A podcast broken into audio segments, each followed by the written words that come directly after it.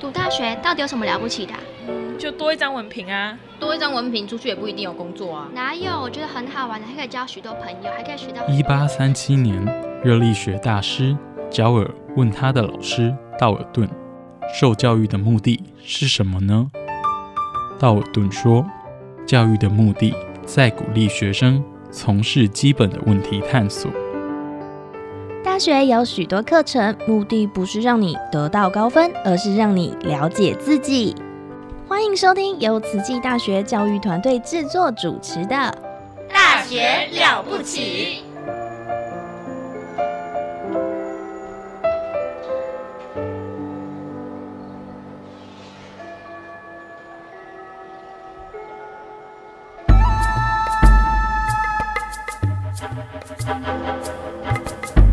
大学之道，守谦之道。十年树木，百年树人，传道授业，济世爱人，热情永不退。邀你空中来相会。您现在收听的是优质好节目《大学之道》。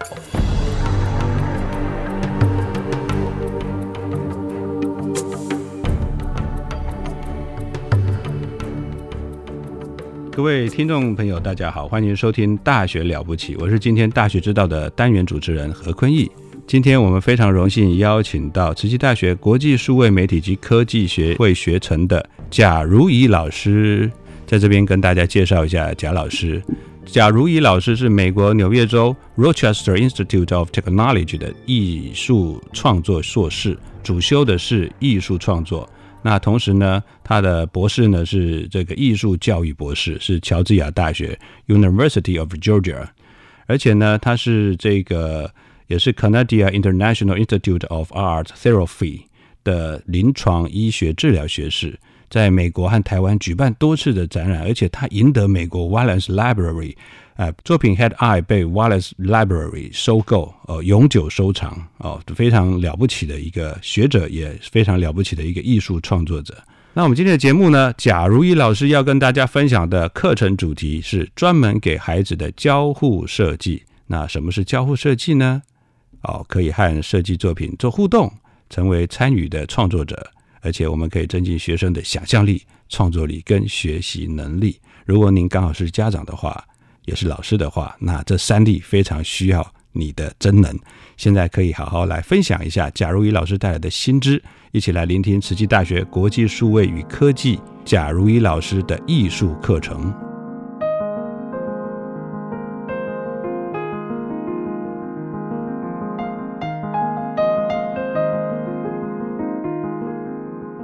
Hello，大家午安，我是国际数位媒体与科技学程的新导师贾如仪。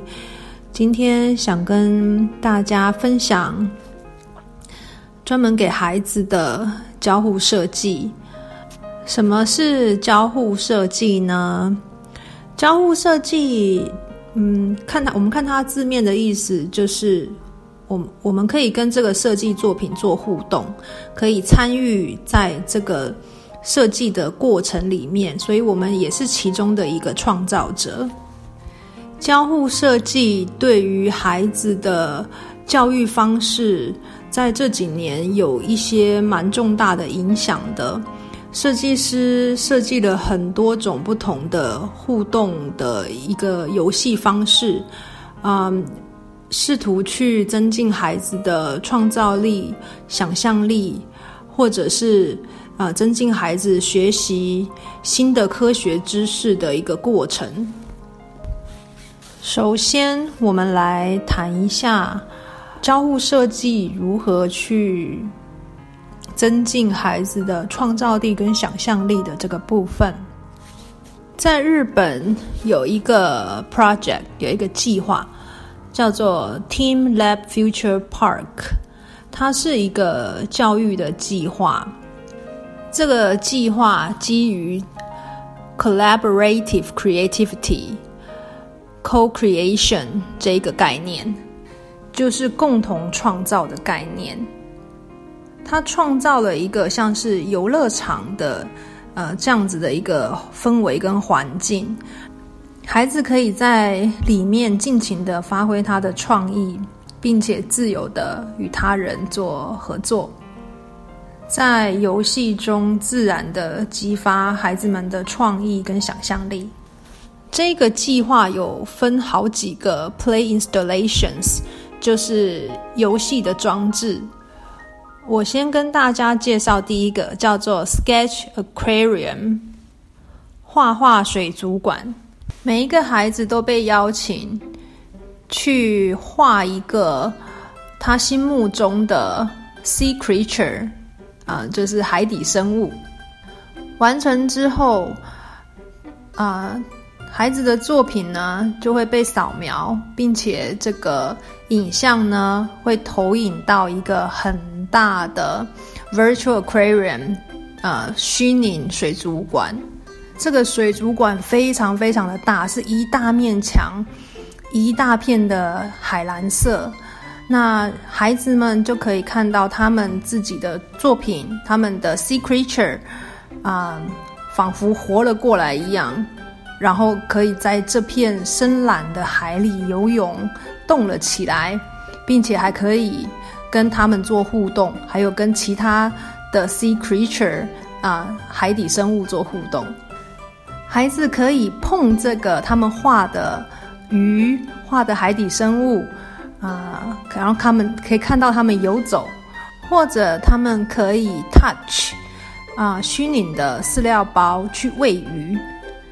当然，这些鱼、海底生物都是他们画出来的影像，然后被投影在啊这个很大的虚拟水族箱。那你会有个疑问：为什么小朋友 touch 这个啊投影的海底生物，或者 touch 这个虚拟的饲料包，为什么这个海底生物或这个这个虚拟的饲料包会有反应呢？是什么造成的这样子的一个互动机制呢？那我们就要来介绍一下一种互动装置，叫做体感互动装置感应器。它是专门用在交互设计里面的感应器，它会侦测你肢体的动作，而做出不同的反应。要使用这些体感互动装置，交互设计师必须要做 coding 的动作，也就是他们都会编码。所以，交互设计不仅仅是 visual design，就是视觉上的设计，它有非常逻辑与理性的部分，也就是要做游戏机制的设计。游戏机制的互动设计设置好之后，设计师就会开始想：好，那我要怎么创造这个视觉环境？然后要配上什么样的一个音效？所以还有音效设计师也会跟视觉设计师还有游戏设计师一起做合作。这个交互装置 Sketch Aquarium 画画水族馆就是 Team Lab 计划里面的第一个电子交互装置。我们来看一下这个计划的第二个互动装置，叫做跳房子。我们小时候大家都玩过跳房子，对吧？在这个装置里，每一个孩子都会被邀请去创造属于他们自己的跳房子的过程，还有形式。跳房子里面的不同的几何造型，像是圆形、三角形或是方形，都会被投影在地板上。每个孩子都可以决定。他所想要的难度，并且在一个触控面板上设定完成。在玩游戏的过程中，当孩子接连踏在相同的形状或是色彩的时候，不同的音效还有美丽的影像就会冒出来，就好像你踏在一条魔法毯上面一样。有时候会有一些意外的小惊喜。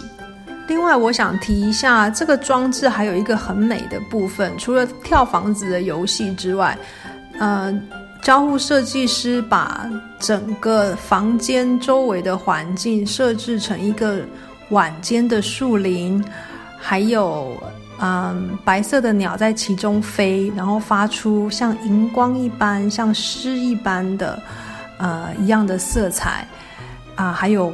光的感觉就是非常美啊！夜晚的啊，一个淡淡的光芒。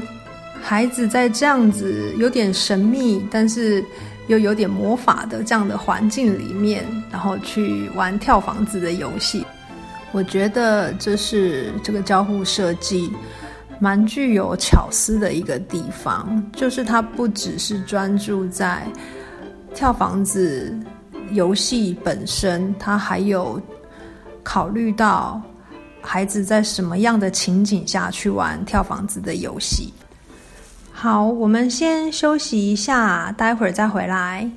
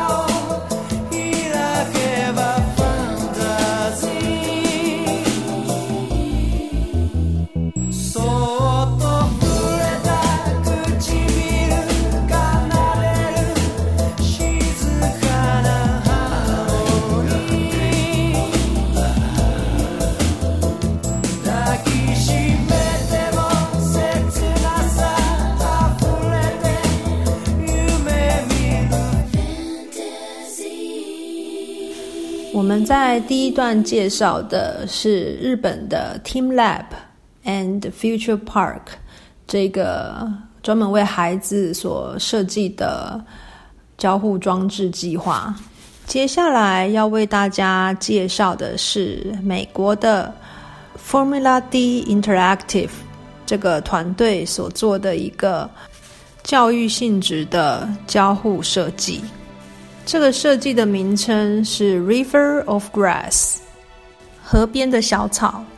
它是一个充满感官经验的交互旅程。发起者是 Frost Science Museum in Miami，迈阿密的一个科学博物馆。在这个科学博物馆附近，有一个叫做 Everglass 的湿地。它是南佛罗里达州一个非常独特的湿地，具有很珍贵的生态系统。为了启发并教育孩子关于这个湿地的生态系统，博物馆发起了一个计划。这个计划包含两个部分，一个是在野外的实地探索的部分，另外一个是在室内的空间。创造一个虚拟的交互装置，来模拟野外的湿地。这个虚拟湿地的环境，还有里面的动物，都是手绘的，然后再用电脑绘图所制成的。孩子可以在这个虚拟的环境里探索，并且跟他的动物朋友们互动，体验 Everglass 这个湿地的。一整天的生活。当太阳升起时，孩子可以移动地上的浮木，并且看着这个虚拟世界的水里的米诺鱼游泳。在下午的雷阵雨之前，拨开草丛，看看里面藏着的鹿，或者是鳄鱼的家。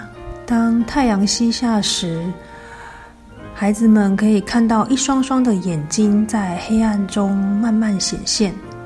他们可以用虚拟的手电筒去发现，在黑暗中隐藏着的动物。如果孩子们够安静的话，他们甚至可能会遇到一只非常稀有的佛罗里达黑豹。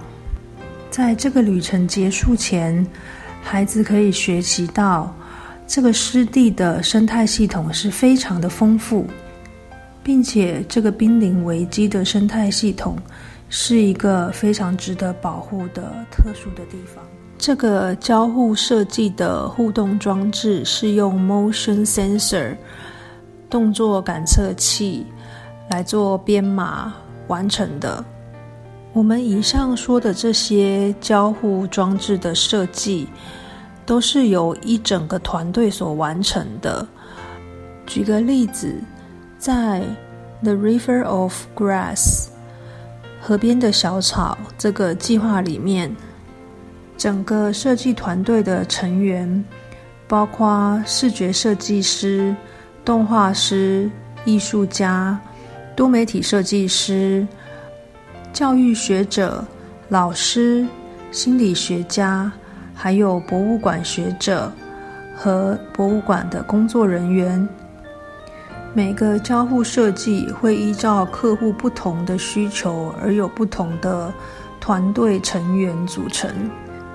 交互设计是一项很庞大的工程，需要跨领域的专家一起合作完成。接下来。我们来介绍一个我个人非常喜欢的一个交互设计，叫做 “Walk Walk Walk Home”，走走走回家去。这个是二零二一年今年的新的交互设计，也是在日本因应新冠疫情的发生而发展出来的一个创新发想。我们都知道，新冠疫情在全世界所造成的影响，在隔离的时候，人们只能在自己的家里活动，因而人与人之间的关系变得更加的疏离。创作这个交互设计的目的，在于帮助我们体会我们的存在是与世界连结的。这个世界是心心相连的，即使我们人与人之间的物理距离可能是遥远的。家里的电视变成艺术，在家中观看，在家中参与，在家中与世界连接。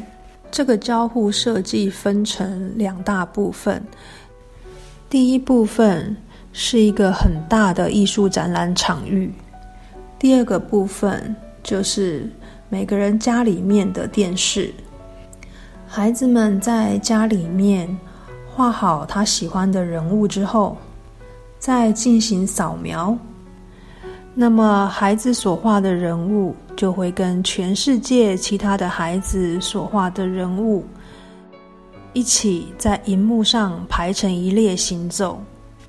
这个行走的队伍。不仅仅在家里的电视可以看到，也可以在刚刚说的艺术展览空间看到。在这个艺术展览空间里，这些人物都会以真人的尺寸显示在荧幕上行走。现在给大家听听看，当这些人物在列队慢慢的行走的时候。呃，它所配的环境音效是什么？请各位想象一下，这些人物正在非常缓慢的，在一个虚拟的大自然的环境当中，慢慢慢慢的随着音乐摆动，慢慢的跳舞，慢慢的行走。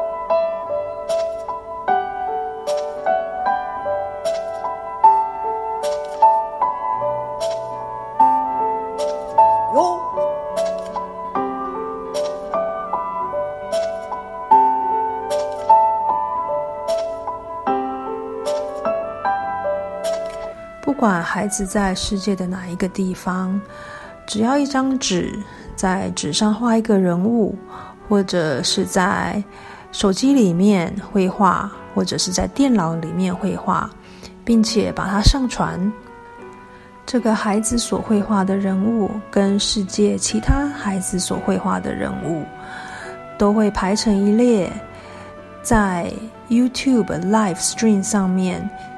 啊，以及时的方式行走、跳舞。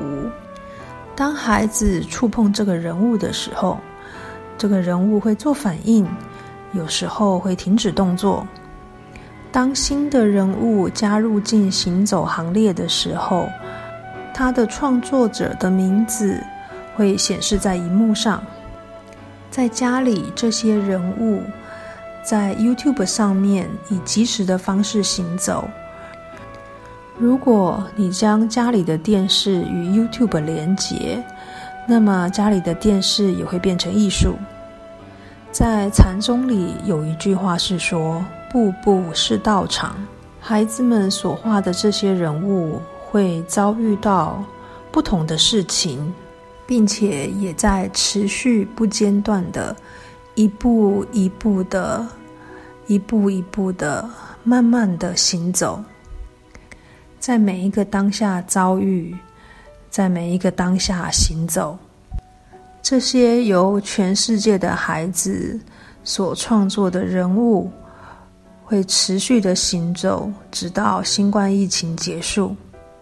在未来，或许这些人物会永远的一直行走，而它将成为让人们铭记这段时间的一个艺术作品。不管是在美国的交互设计团队 Formula D Interactive，或是在日本的 Team Lab，我们都可以体会到交互设计的最根本的 foundation，最根本的基础，不在于科技的进步，而是在于对人文的最真诚的关怀。少了对人文的关怀、哲学的探讨，还有对生活的细致观察，科技将只沦为炫技的工具而已。我们不否认科技是完成交互设计的一个必备环节，但是我们不能把我们的焦点只放在科技上。我认识许多设计师朋友，呃，有不同领域的设计师，平面设计师、交互设计师、游戏设计师，有些朋友都已经在国际的设计公司当上艺术总监。这些资深的设计师都有一个共通点，就是他们懂得如何思考，如何去观察生活，而且他们都非常喜欢阅读。阅读的书籍也是五花八门，各个领域都有包括，不只是只有设计或者是艺术相关的书籍而已。你看他们的书架，常常会发现他们会念心理学。念人类学，念教育，念行销，而且他们都非常的热爱生活，通常都是很好的厨师。我觉得蛮有意思的一点是，设计跟厨艺通常有一些很有意思的关联。所以，当一个好的设计师，不但要涉猎广泛，心胸开阔。而且要勇于思考，并且能细致的观察生活，对探索我们的世界永远保持着很大的热情。今天就跟大家分享到这边，我们下次再见哦，拜拜。